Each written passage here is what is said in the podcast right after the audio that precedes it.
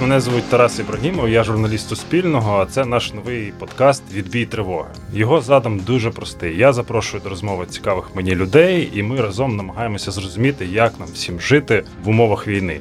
Не просто жити, а ще працювати, творити, відпочивати, підтримувати один одного і за можливості бути корисним.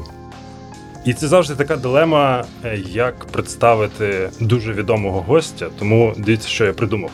Якби мені сказали, що Тарасе, відпишися від усіх людей в інстаграмі, за якими ти стежиш, і залиш тільки одну людину, то це був би Сергій Майдуков, український ілюстратор світового масштабу. Сергію, привіт. Вітання, Тарас. Дякую, що прийшов, знайшов час, можливість долучитися до розмови. Дякую за запрошення. Дивись, розкажи, почнемо з 24 лютого. Розкажи свою історію. Я, як і всі кияни, прокинувся від вибухів. Півхвилини сподівався, що це щось.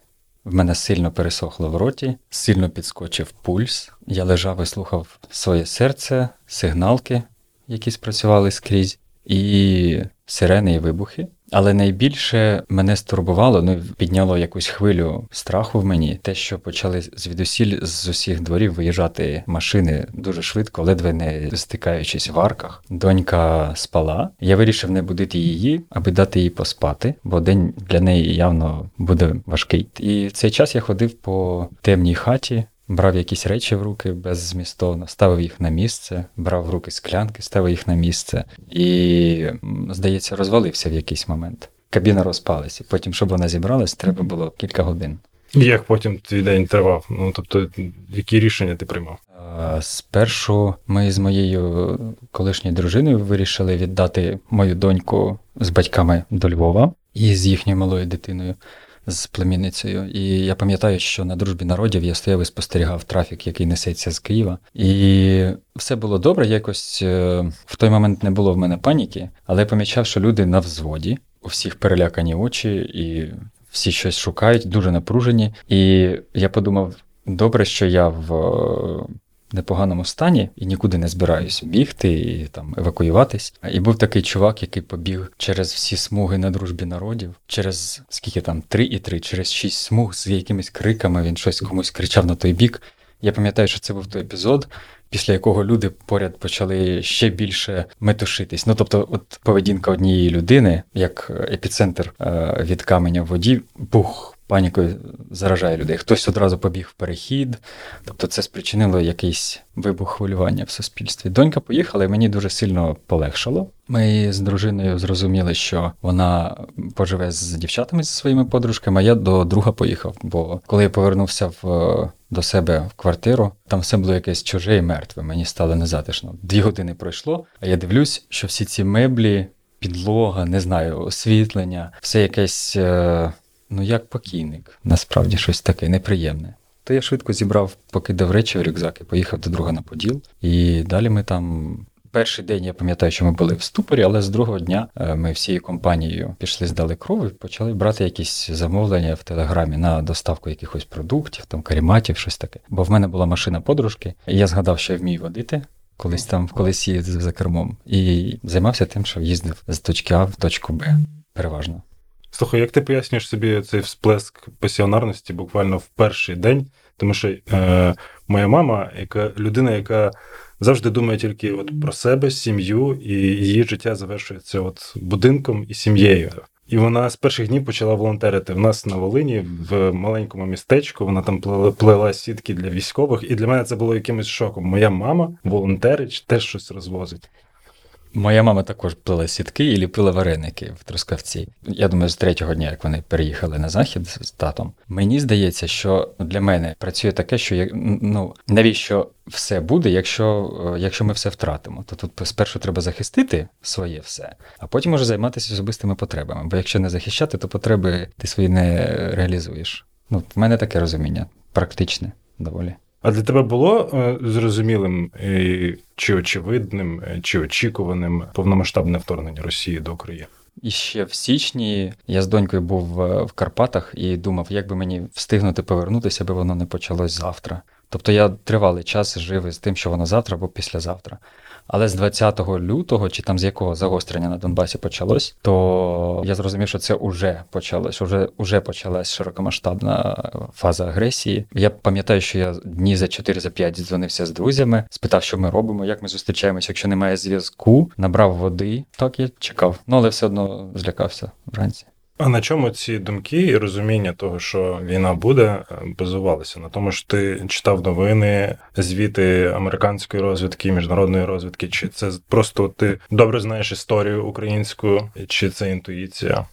Я думаю, що це найнецікавіша відповідь, що це все в комплексі. Ну, в сенсі, я розумію, що війна триває, що завдання, не хочу навіть прізвище це називати, завдання цієї істоти, цієї потвори знищити Україну, поки воно буде там сидіти в своєму кріслі, спокою не буде.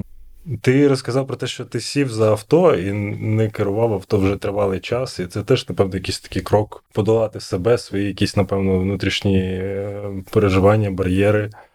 З кров'ю були переживання і бар'єри. Я ніколи в житті не здавав кров і думав, боже, як це страшно. І декілька разів хотів е, до Ліни Балбек піти в е, середи Ахмаддєт. І я себе тішив думкою, що колись я це зроблю. Насправді це для мене як запломбувати зуб.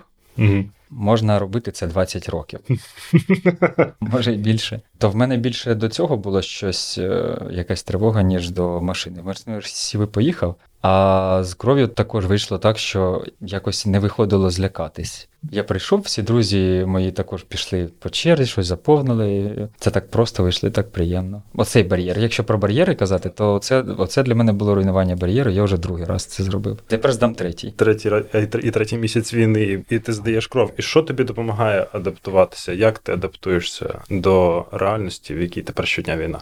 Напевно, щирою буде відповідь е, випадати в якісь е, справи, які не пов'язані з війною. Ну, так чи інак, пов'язане все, і робота в тому числі. Ну, але можна побігати, можна поспілкуватись з другом, можна хі-хі-ха-ха, тому що це дуже перезаряджає. Можна дзвінок близьким. Відеодзвінок, під час якого головне не зірватися знову в тему обговорення війни, інакше це не допоможе. Ну і дуже сильно надихає відчуття власної корисності для для країни дуже масштабно сказати. Я от не відчуваю цього. Якось пласко і звучить і розуміється. Але коли в тебе є зв'язок з конкретними військовими, ти закриваєш якусь конкретну потребу конкретної людини, то відростають маленькі крильця позаду. Почуваєшся прекрасно. 100%.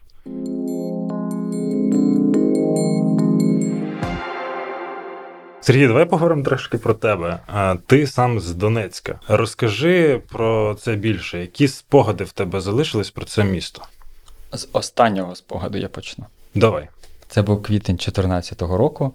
Я приїхав в гості до батьків. Ми були на бульварі Пушкіна і пили каву в львівській майстерні шоколаду, бо це був єдиний заклад, що обслуговує українською в Донецьку. І я пишався тим. І кожного разу, коли я приходив, я приходив їх підтримати і приводив туди батьків, тата. Я пам'ятаю, що ми пили каву і дивились, як по бульвару Пушкіна ідуть е, вздовж. Е, я там виріс прямо в центрі міста, і мені ці місця дуже такі близькі були. І по ньому йдуть якісь е, немісцеві люди в дивному одязі, голі по пояс, свистять і несуть аквафреш. Я бачу, що вони не місцеві, що вони завезені, бо вони питали в нас татом, де вокзал, все таке. І ну, це моє такий найбільш яскравий, на жаль, спогад про Донецьк. Решта пов'язана, я думаю, з дитинством. А з дорослих спогадів, оцей, як я бачив, як все це розгортається, оцей сепаратістський двіж прямо на моїх очах. Я пам'ятаю, що ми пішли з татом на площу е, Леніна в центр подивитись, для чого вони там збираються. Я побачив, що це реально шабаш, як оце в Криму було, коли там бабка якась кричала Президент міра всі такі екзальтовані люди. Ну, єдине на що я спромігся, це крикнути Слава Україні там на площі. Вау! Люди подивились дивно, не зрозуміли, подумали, що може сюди увірвався якийсь правий сектор. Ну і все, і прийшлося йти звідти. Для тебе це обійшлось нормально. А Чи залишаються в тебе там близькі люди, чи ти підтримуєш з ними зв'язок? Бо це, я думаю, цікава і драматична так. історія. Я не ну, знаю її подробиць, і... але мені здається, що зараз це цікаво було б почути. В мене е, лишаються там дідусь і бабуся, вони в Донецьку, в центрі міста. В 15-му році в нас обірвалося спілкування в родині. Вийшла, як сказати, ціннісна суперечка. І вона ще була пов'язана з втратою з іншої сторони родини, дідуся мого іншого. І через це, от все, що накопичувалось, напруга оця. Вона через цей тригер виплеснулась, всі винуваті, ті там винуваті, ті тут. І так ну неприємна сімейна сварка. Але вилізли цінності, різні платформи, на яких стоять е, мої дідусі, бабуся, і мої тато, мама, я, сестра. І я думаю, в 15-му році ми повністю розірвали з ними спілкування. В 17-му році я вже подзвонив дідусеві, бо я подумав, що вони старенькі, йому зараз 94 роки. Ну я так поставився до того, що треба пробачити. І спілкуватись, бо реально вони дуже старі, і я дуже люблю свого дідуся. Він мені прям другом був тривалий час. Дідусь такий помірний, якби він переживає драму і вважає, е, це розповсюджена точка зору, що всі винуваті, кожен по-своєму. А бабуся екзальтована в мене в інший край. То вона мені подзвонила 24-го і так зі мною поговорила, що було дуже неприємно. Це був останній дзвінок, і я не думаю, що ми більше будемо знову колись спілкуватися з дідусем з бабусею. На жаль. Дякую, що ти поділився цією історією, насправді. Слухай, в подкасті Андрія Сусленка, як ти думаєш, е, він спитав, як тобі вдається так гарно виглядати в 40, і ти Два. в 42, уже так. Ти відповів, що це все генетика, і що ти дуже схожий на свого дідуся, про якого ти от розповідаєш, і що він гарно виглядав у молодості. Давай поговоримо про іншу генетику. Ти твій батько художник а мама архітекторка. І я коли це прочитав в одному із твоїх інтерв'ю, я таки подумав: ну все, тепер це зрозуміло, все склалося. Де розкажи, це вплинуло на тебе як на ілюстратора?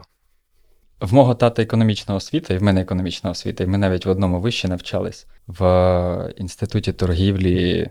Імені Туган Барановського, уже це університет був, коли я там навчався. То в тата те, що він художник, це було його покликання. Освіта в нього була інша, він і працював економістом в е, напівкримінальних структурах. Там це все якісь якісь діла. Щось там продати наліво якесь е, судно з металом, щось по якихось документах. Ну таке, щось там. Може, можливо, це називається словом мутіть. А мама була архітекторкою за освітою, але закінчила в Херсоні щось архітектурне і працювала в художньому комбінаті, займалась летерингом. Тобто вона архітекторка, але фактично її сфера заняття летеринг і великі якісь. Це не були оголошення, це були якісь, ем, я думаю, технічні інструкції, які вивішуються, можуть вивішуватись десь. І в нас вдома були пензелі, фарби, тампони з поролону, щоб тампонувати ці всі летеринги, трафаретів. Е, я бував у мами і в тата на роботі, вони разом працювали в тому комбінаті. Якийсь художній, але прив'язаний до шахт. Чи до гірської справи, uh уже не згадаю, що це таке було.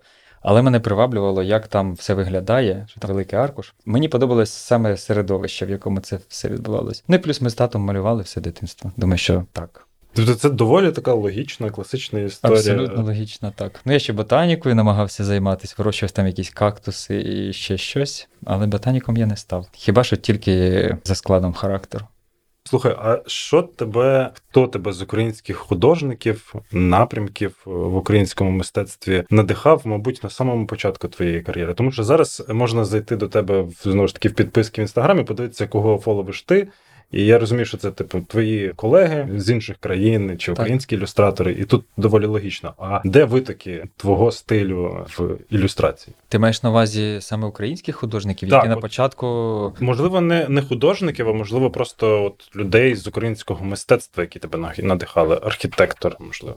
Мені дуже подобались роботи Архіпенка. Архіпенко, Малявин, Пімоненко, Богомазов. Ну і якщо про початок говорити, то це все. І, і Примаченко, і Ганна Собачка Шостак. Ганна Собачка Шостак це взагалі муза. Що думаєш про Анатолія Криволапа? Раніше подобався, от коли якраз я починав дивитись навколо, що не почав малювати з прицілом так можна сказати. Що я не почав малювати більше глибоко і більше професійно. Десь я натрапив на роботи Криволапа і подивився, і мені на той момент дуже сподобалось. Лаконізм всім подобається. В нього майже в нього українська, українське світосприйняття і японське вміння хайку за одну лінію жовту на синьому сказати все, що він хоче. Є одне дуже класне інтерв'ю, де він е, його знімають у студії в нього вдома. Він живе за Києвом. Так, знаю, в селі. В селі. І це теж така особлива магія, те, що він відлюдькуватий. І там він малює на землі. Тобто він просто розкладає ці полотна, виливає фарбу і шпателем цю фарбу розмазує по полотну. Круто, це... круто, вона так і виглядає. Так, дуже високий рівень ремесництва, як на мій погляд. Ти людина чітка. І Не факт. Ну, я, я про себе так не сказав. Я дивився Правда. твоє інтерв'ю з Андрієм Сусленком, цей подкаст, е, як ти думаєш, ти розповів, що ти любиш речі, які повторюються. Це називається занудна людина. Ну, не знаю, мені здається, це більше про чіткість і про те, що є якась у всьому має бути логіка. Тут спорт, тут особисте життя, тут робота, відпочинок. І мені навіть здається, що Сергій Майдуков такий так, у мене дві години на прокрастинацію з 14 до, більше. до, до 6. Більше Поїхали. Так. Як це в тобі е, поєднується творчість і чіткість? Мені здається, що коли ти починаєш працювати з е, іноземними виданнями, то ти не можеш бути в творчому потоці і не дивитись на час, структурований лист і там все таке. Дуже чіткий воркфлоу, коли ти працюєш із закордонними виданнями, і не тільки виданнями, взагалі замовниками. Бо ілюстрація там це суворий бізнес, як будь-який бізнес, і в ньому не вийде бути я художник, я так бачу. Слухай, а яке було перше відчуття? Одне з перших відчуттів, мабуть, це складно вже пригадати, бо ти дуже давно працюєш, і це теж було б цікаво почути, як так трапилось, що ти. Ну, от коли з'явився у публічному просторі Сергій Майдуков, відразу якось склалася картинка, що Сергій Майдуков це український ілюстратор, який працює з міжнародними виданнями. Які в тебе були перші от враження, перші думки, коли тобі прийшло якесь серйозне замовлення від Washington Post? І чи не було в тебе творчого якогось ступору? Ти такий, боже, як його зробити, як його виконати? Здається, перше замовлення від е, іноземного видання було з Boston Globe, з канадської газети. В мене не було ніякого ступору бо я дуже хотів. Це навпаки, якби двері відкрились. Це не те, що вони відкрились, я зупинився. Вони відкрились, і я е, радісно пішов. І лячно не було? Ні. Ні, був е, ман, був мандраж, звісно, і я пам'ятаю ганебно свою позицію, ну не професійну, бо я не вчився професійно малювати. І я пам'ятаю, що для мене було абсолютно нормальним на українському ринку, наприклад, пояснити на початку листа, от починається співпраця. Я на початку листа пояснював, якийсь нетривалий час це було, але це було, що я не зможу вам дати скетчі, бо я працюю плямами. В сенсі я іду через пляму і через колір. А лінійне все одно буде виглядати геть по-інакшому, uh-huh. ніж потім воно наприкінці буде виглядати. І я мені здається, я написав таке в Boston Globe. Виникло непорозуміння. Але вони все одно твою ілюстрацію. Ну, вони продовжували, вони продовжували і сказали, що скетчі треба. Все ж таки, давайте е, діяти за процедурою. І ти такий, окей, будемо малювати не так, плямами, а будемо лініями. малювати лініями, так. І з того часу я почав малювати лініями стільки скетчів, скільки треба, і навіть більше. І ну, які це були враження? Ти, ти, мабуть, не знаю, попросив у друзів в Канаді прислати тобі примірник цієї газети чи журналу? Ні? Мені здається, за весь час я один раз міг просити щось мені надіслати, коли щось дуже подобалось. Мені не дуже сподобалась картинка, яку я зробив. Напевно, через це хвилювання. Ну, а може і через те, що я недостатньо класний був в той момент. Я пам'ятаю, що все зіпсувало те, що кінцівка вийшла змазаною. Вийшла картинка, я начебто маю бути щасливий, але е, замість фінансового відділку я спілкувався з арт-директором про гроші, і там щось не проходило, кудись не заходило. Це 2015 рік. Іноземний платіж прийняти на свій приватний рахунок було складно. І оце все змазало. Все змазало. Весь ефект від цього щастя він потонув в марудному листуванні про якісь там номери, реквізити. Інакше б вони б з тобою не, не співпрацювали. Але мені цікаво, чи був в тебе такий випадок, коли ти зробив замовлення, і замовник каже: слухайте, ну це якась фігня. Мільйон разів. Серйозно? Ну, не мільйон, але разів п'ять, напевно, таке бувало. І це також було на тому етапі, коли в мене не вистачало професіоналізму, уважніше вчитатись в технічне завдання. Так, або коли в мене сильно розбігалися оці скетчі першопочаткові з тим, що є потім в фіналі. Але ще був було важке непорозуміння. Це те, що ми взагалі не зрозуміли, що ти зробив і навіщо з нідерландським журналом про те, що таке постреволюційний Київ. І в нас зараз директоркою вийшла дискомунікація, і вона мала дивитись мої скетчі, вона їх не дивилась, бо були вихідні. Ну а типу картинку здавати в понеділок я обрав сам ту ідею, по якій малювати, намалював, вона сказала, це геть взагалі не те. І був навіть якийсь некрасивий лист. В кінці було таке, як всі всрались, називається. І я, і вони.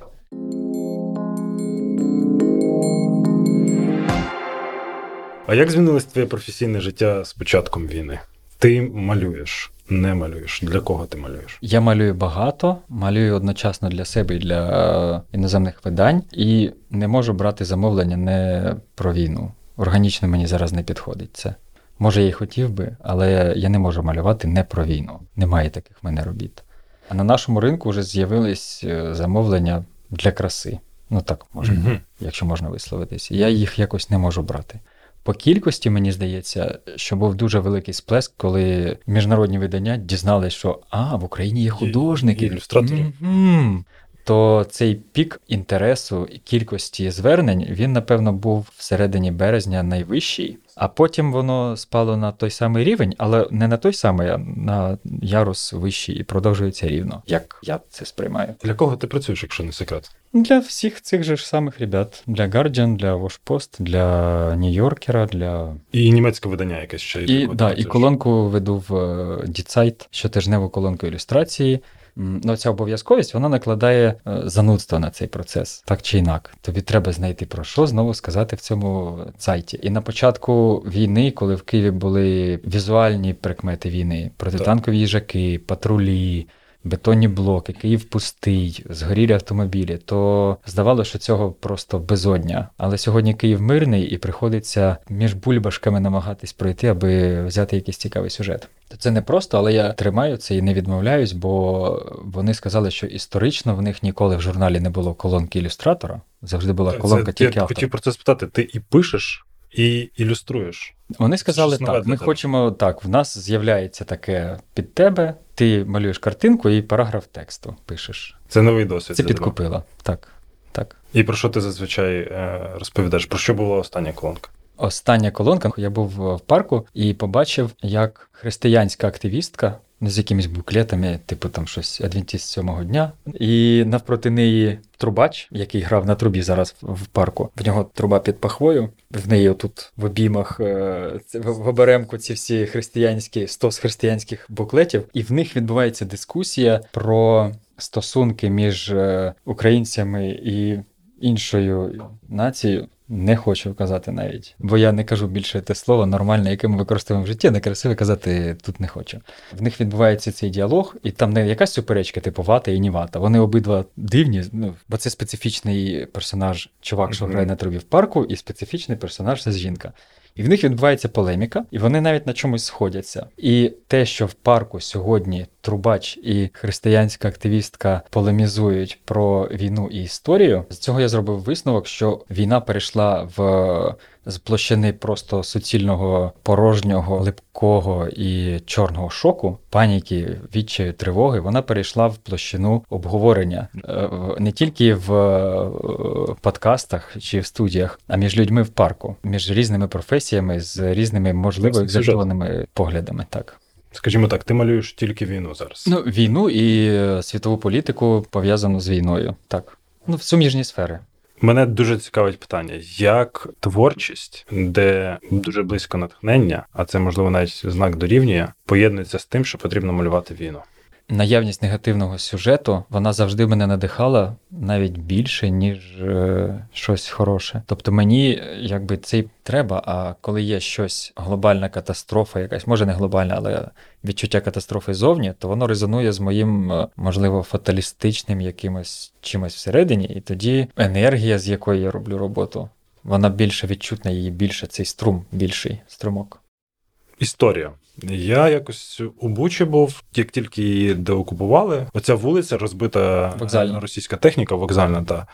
І там сидить хлопець, ілюстратор, художник, і малює розбитий російський ВТР. Ну, виявилось потім, що це журналіст і за сумісництвом ілюстратор. У мене питання: художнику, ілюстратору потрібно бачити війну, щоб малювати її. А вже ж потрібно. Моє таке поляризоване уявлення про ілюстрацію під час війни. Якщо ти тут в цій точці, то ти можеш або йти через метафору і плакат, як багато художників робить у нас. Дуже класні роботи виходять. Ну, це метафора і твоє відчуття. Ти або малюєш про свої відчуття, або якщо ти хочеш документалістикою умовною займатися, ти сидиш як цей хлопець на вокзальній. До речі, український ілюстратор чи Іноземний. Заздрю, бо я хотів туди потрапити, але наш шлях пролягав не так, і він був чітко спланований, не можна було потрапити на ту вулицю малювати. То малювати вокзально, не будучи на ній, це є лицемірством, на мій погляд. як би це не звучало, ну це ж інтерв'ю. Угу. Малювати з фотографій не дуже мені резонує. Але все одно ти в інфопросторі і ти щось комбінуєш. Коли ти комбінуєш, це є метафора. Так. А коли ти робиш вигляд, що ти е, сидиш на вулиці вокзальній, а насправді перед тобою купа фотореференсів. Ну, ясно, що аргентинський ілюстратор, чи там, я не знаю, американська художниця, в неї немає можливості сюди потрапити, і ясно, що вона набере собі референсів і буде малювати так. Абсолютно нормально. Але якщо ти український ілюстратор, то малювати по фотках, тоді краще малювати вже постери з метафорами. Угу. Як ти шукаєш е, сюжети? Ти про цейт? Так, в тебе є графік, він більш-менш такий, та, напевно, е, не сильно щільний, але тим не менше раз на тиждень треба видати, Треба, те- так. треба видати З п'ятниці по неділю в мене цей час. От сьогодні в мене є, як то кажуть, заготовка. Я побачив сценку. Ну, я їжджу на велику по місту і дивлюсь уважно по сторонах. Я побачив на КПІ потенційно цікавий сюжет, куди я хочу сьогодні або завтра поїхати на велосипеді, бо там протитанкові їжаки переміжаються от прям один через один з мопедами Глово. Клас. І це для мене також є ознака того, як в Києві зараз виглядає війна. Війна йде в країні, війна в Києві також є. Ну, в сенсі, це ж не ізольоване від е, війни місто. Але війна тут сьогодні виглядає так: протитанковий їжак Глова, протитанковий їжак Глова. Ну так, їжу і дивлюсь. Ти в подкасті Андрія Сусленка е, розповідав про те, що ти взяв за звичку малювати олівцем, чорнилами зранку. Чи хочеться тобі зараз спробувати е, не просто намалювати картинку, а спробувати щось якось поєднати, якісь інші техніки? А щодо поєднання технік чи чогось такого, в мене є е, ідея про скульптуру, про одну конкретну скульптуру, Мгм. пов'язану з війною. Але я не знаю, з якого боку до цього підступитись. Ну, напевно, най- найпростіше це з пластиліну її зробити, а потім думати, що, що з цим може бути далі. Ну, мені цікавий, мені давно цікавий об'ємний погляд на речі, але конкретна ідея конкретної скульптури замість картинки виникла вперше. Тобто завжди я мислю картинками, а тут просто виникло те, що в 2D не можна реалізувати, і тому я хотів би доторкнутися до об'єму. Клас. А можна тоді е, спитати, чи пропонував тобі хтось із е, якихось таких неординарних видань Сергію, намалюйте нам щось чорнилом або зліпіть нам скульптуру? Чи можливо не з видання, з українських з українського ринку?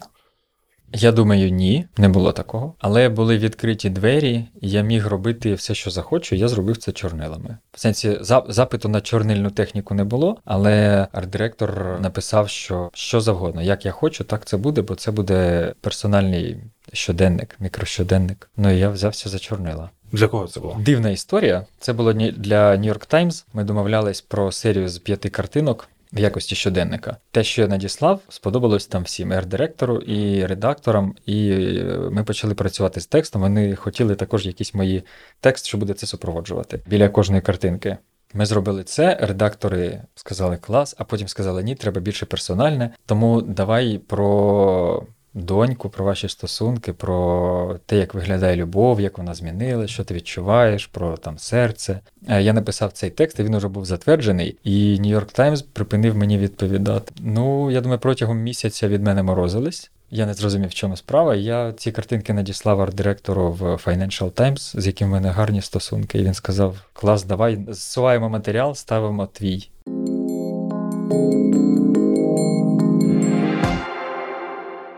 Ти згадав про доньку, і знову ж таки в одному з інтерв'ю ти розповідав про те, що ви читали книжку про смерть. І я тоді ще так здивувався, думаю, вау, типу, ти піднімаєш з нею такі непрості теми, от в такий цікавий спосіб. Це Ти книжка ілюстрація. Ні, але я хочу її нагуглити і. Вона офігезна. І це один з моїх улюблених художників. Його звати Брайан Рія, американський художник, і в нього все дуже глибоке, але виглядає по суперпростому, фактично по-кретинськи. В нього такий навмисно дуркуватий е, манера малювання. Але він настільки глибоко копає, що там фігурки, що схожі просто на палка-палка горічок, вони їхнє взаєморозташування, погляди і колір, вони таким чином поєднані, що це потрійні двері в кожній картинці. І це він цю книжку про смерть намалював. Та треба буде обов'язково її нагуглити, прочитати, подивитися. Але питання про те, як ти говориш з донькою про війну. В мене не було багато часу, аби з нею говорити про війну. І я думаю, що загалом наша розмова склалась 24-го під час того, що можна назвати сніданком. Це було таке дивне відчуття. Я пам'ятаю, що намагався бути максимально спокійним, бо дитині важливо бачити, що вона має впевненого тата поряд, який знає, що він робить. Тому прокинулись, я сказав Сіві, це було очікувано. Почалась війна, вона скоро закінчиться. Україна переможе, але тимчасово треба поїхати. Оскільки Северина знає історію російсько-українських взаємин, а для неї це також дивом не було. В неї навіть в що мене дуже потішило, книга карти. Знаєш книгу карти? Ну, виходило два видання, і там розкриваєш там країну, ага. і там все різне страви, імена, тварини, а в кінці перелік е, країн і прапорів. І в неї там е, російський прапор дуже давно вихреслений олівцем серед всіх країн. То вона знала, що що це таке, що це за сусід, і вона дуже засмутилася, але це не було стиць-пиздиць. В сенсі, це було щось закономірне. І я пам'ятаю, що намагався бути спокійним, але в мене ми снідали гречану кашу, що по-бистрому можна зробити з медом, аби сили якісь були вуглеводи, і далі ж бо треба їхати, і всяке таке. І я пам'ятаю, що я жую цю кашу, намагаюся з нею говорити. Вона мені каже, тато, мені зовсім не хочеться їсти. Ну, в дитини шок справжній. Тато, мені зовсім не хочеться їсти. Я кажу, треба поїсти, бо енергія. Я кажу, я ж їм. І я пам'ятаю, що я жую, а в мене селини в роті немає. І я оцю першу виделку жую вже хвилин п'ять однієї цієї каші. Ну, вся ця розмова склалась фактично за сніданком, бо потім дорога якась зупинка в якихось е, містах. Я їздив на один день до Львова до доньки, але ми також не говорили багато про війну, а просто трималися за руку, ходили, гуляли, сміялись. Я особисто не пояснював їй більше нічого. Сталося найгірше, що могло статись.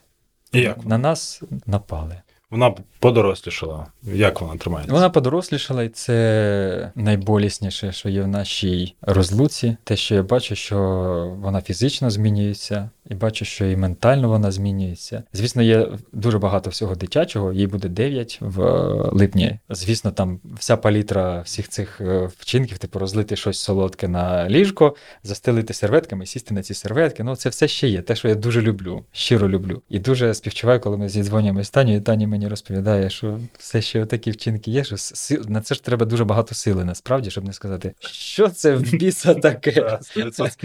Так, Мені сумно, що я не бачу цього і цього стає менше. Вона тримається класно, е, в неї дуже, мені здається, здорова психіка. Ми дуже старались не робити з неї невротика, як е, наші батьки мимоволі робили з нас. Вона спілкується з французькими дітьми, бігає по кущах, вчить їх збирати комах. За нею отак клас бігає. Тобто в неї все добре. Я дуже радий. І я не хочу її в зумі навантажувати, ну там в Фейсбуці казати Сіві, ти ж пам'ятаєш, у нас війна. Ну, їй це знання зараз не треба, і хай живе. Ну, воно фоново, просто в неї Фон, так Воно є. фоново, в неї є розуміння, так. навіщо їй поточні новини про оточення, які будуть тільки робити їй якусь бентегу, і вона буде знати, що вона не повернеться в школу 1 вересня. Розкажи, як ти мислиш на прикладі двох історій: обкладинки подкасту Справа 25 і обкладинки для журналу Локальна історія е, портрету Степана Бандери. Це лаконічно, просто і геніально одночасно. Створив його, на щастя, не я, а Марія Платко. Це вона Ну, але ви в комбінації. Так, а я арт-директор. В сенсі ідея була моя. Було мало часу. Я отримав запит від локальної історії на портрет Бандери і на обкладинку.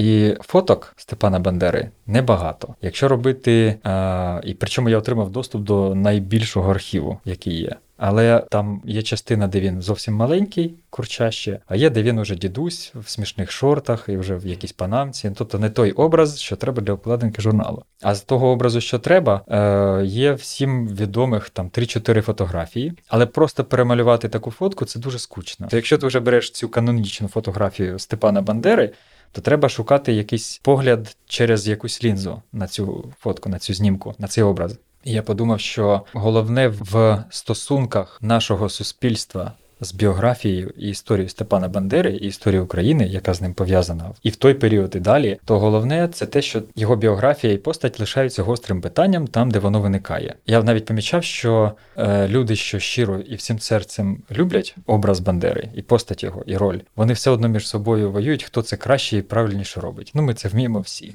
Так. То я подумав, що це гостре питання, і почав шукати образ чогось фізично гострого, щоб поєднати з цим портретом. Це такий перший перший етап, як ти починаєш крутити якийсь сюжет, як кубік Рубік. Я почав перебирати гострі предмети. Вони всі в поєднанні з портретом, тільки би створювали враження якогось садизму. Хоч це пила, хоч ножиці, хоч це скальпель. Ну, гостра, фізично гостра річ. Але потім я згадав, що є голка. І в нього в біографії є факт, факт або міф, невідомо. Знову ж таки, хто правильніше любить Степана Бандеру. Мені підтвердили це з журналу, що таке було, що він собі вставляв голки під нігті, коли був скаутом, аби тренувати свою витривалість до фізичного болю. І я подумав, голка це гарний предмет, з яким можна пов'язати його образ. Він і гострий, і він мав місце в його біографії. Плюс голка пов'язана з екзистенційним проявом українського народу, з вишивкою. І я подумав, що цей портрет може бути вишитим і лишилось тільки навчитися вишивати. До речі, я в дитинстві вишивав е, гладдю портрети, Бітлз, наприклад, всіх чотирьох вишив. І треба було навчитись вишивати. І тут я згадав, що я завжди хотів придбати собі маленьку вишивку від Марії Платко. Про неї мало відомо про цю дівчину, але вона робить божевільно скажено круті портрети з. Е, фотографій, якби робить з них живопис. Mm-hmm. Як можна з фотки зробити живопис? В неї є класна лінза, яка розбирається по кольорах цей портрет і перекладає його ще й в вишивку. То я спитав, чи готовий журнал зі мною так ризикнути, і журнал довірився і погодився. Тоді я подзвонив Марії Платко, і вона також погодилась. А для того, аби портрет цей був не просто портретом, а незакінченою історією, про яку наше суспільство говорило, буде говорити і сьогодні говорить, то це незакінчений портрет має бути, недовишитий. І ми з Марією обговорили, які частини обличчя треба лишити, щоб це впізнавалося так. Портрет Степана Бандери. Ну і я ще додумав, що там має бути, бо кожний тягне в свій бік, там має бути багато ниток і багато голок, бо це жива дискусія, сперечання, полеміка. Ось це ж стосовно локальної історії Степана Бандери. А друге обкладника до подкасту справа 25, бо тому що це теж ти такий даєш ТЗ. Е, це історія про переслідування кримських так. татар в окупованому Криму. І ну як не художник, ти не можеш очікувати взагалі нічого. Ти а потім ти відкриваєш і дивишся, вау, це настільки круто. Насправді це я я вважаю цю картинку вдалою. Я так і не навчився робити ще плакат, але ця найближча з е, того, що я роблю як плакат зі змістом, то це найближче до того, що я вважаю плакатом. Це пряма метафора. Ти береш символи, що є мусульманством і Кримом. Один з них це місяць, як ми листувалися з тобою, і береш другу частину, що таке переслідування і хто переслідує. Переслідує ФСБ. Що таке є ФСБ? Це камуфляж, кийки, колючий дріт, решітка, наручники. В тебе є цей перелік. Ти починаєш поєднувати згадувати. Ну, місяць, бо це дуже про кримських татар так, і про Крим. Ну, це щоб ти там не шукав, це все одно буде головний символ, а воно ж має читатись за перші три секунди. То тут можна ще в цьому range і шукати щось, а там місяць. І ти починаєш з місяцем поєднувати колючку, решітку на вікні, камуфляж, там ще щось. І мені сподобалось, що накинути наручники на місяць це є неможливим. Тобто мені подобається не приреченість цієї картинки, а навпаки, її химерність цієї цілі. Місяць можна сховати за решітку, і це буде доволі песимістична картинка. І вона також працює, бо це переслідування і ФСБ, і кримські татари. Але треба ще й дати розуміти, що ця ворожа сила, вона якби над місяцем не має влади, що можна намагатись наручники накинути кайдани на місяць, але що з цього вийде. Ну треба розуміти, які з них краще спрацює. Тобто це не так щоб просто ти скомбінував і взяв. А треба зрозуміти емоцію, з якої ти хочеш вийти, і кінцеву фінальну думку, яка буде виникати в глядача.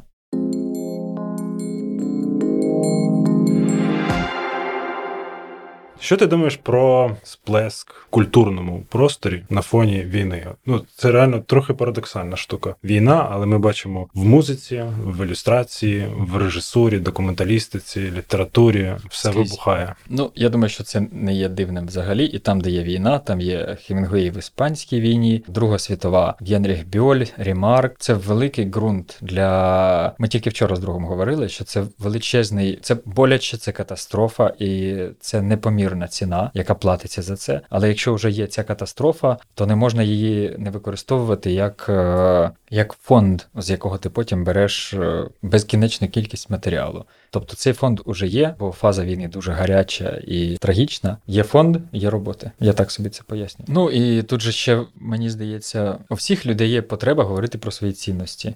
Часто не вистачає не те, що сміливості це зробити, а розуміння, що це може бути цікавим чи для чогось потрібним. А тут попадало багато заслонів. Я також відчуваю це. І напевно, коли є трагедія розміром з країну, не твоя особиста персональна трагедія, а трагедія, що значно вищого і глобального рівня, то падають заслони, і коли ці заслони падають, то висловлюватись можуть не тільки люди про це, які завжди це робили, а й люди, в яких впали заслони. Вони вміли, але не знали, що вони вміють. Заслони впали, і люди почали реалізовувати свою потребу, говорити про свої цінності, про драми. Так думаю. Ти надихаєшся тиші розповідав якось, а малюєш під музику. Часто це буває навпаки. Розкажи, під що ти що ти слухаєш, що ти читаєш, що ти дивишся? Після війни, після початку війни, я не слухаю музику, мені не заходить. Це були лічені пару разів, не під час роботи, а може під час прибирання, і то мені прям не резонує це. На жаль, я не можу зараз слухати музику.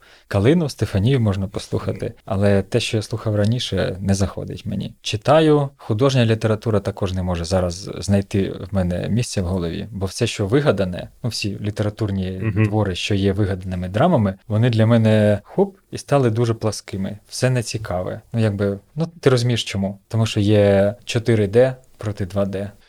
Останнє питання. Дивись, багато хто пише це. Ен Еплбаум, Тімоті Снайдер, там Віталій Портніков, Павло Казарін. Багато хто має роздуми на те, чому або як Україна переможе. У тебе є думки про те, як і чому Україна переможе? Ще тиждень тому чи два тижні тому вони були. Останній тиждень мені дуже тривожно, я не можу бути таким оптимістичним, як було ще два тижні тому. Ми переможемо екзистенційно, але я просто боюсь, що втрати будуть дуже великі і для країни, і для культурної спадщини, і, звісно, для нашого генофонду. Бо найбільш пасіонарні люди вони цінні країні, а вони зараз реалізовують свою пасіонарність е, з великим ризиком для життя і гинуть. Тому ціна буде величезною, війна буде довгою. Не може перемогти Рашка, тому що вчорашній день ніколи не перемагає. В тому, як я бачу історію, в мене немає таких прикладів. Ну, в сенсі екзистенційно цього не може відбутись, але прийдеться терпіти довго, і це буде важко. Але це буде перемога. Так, це буде перемога. Сергію, дякую за розмову. Сергій Майдуков в першому епізоді подкасту Відбій тривоги. Дякую за розмову. Дякую, дякую, що прийшов.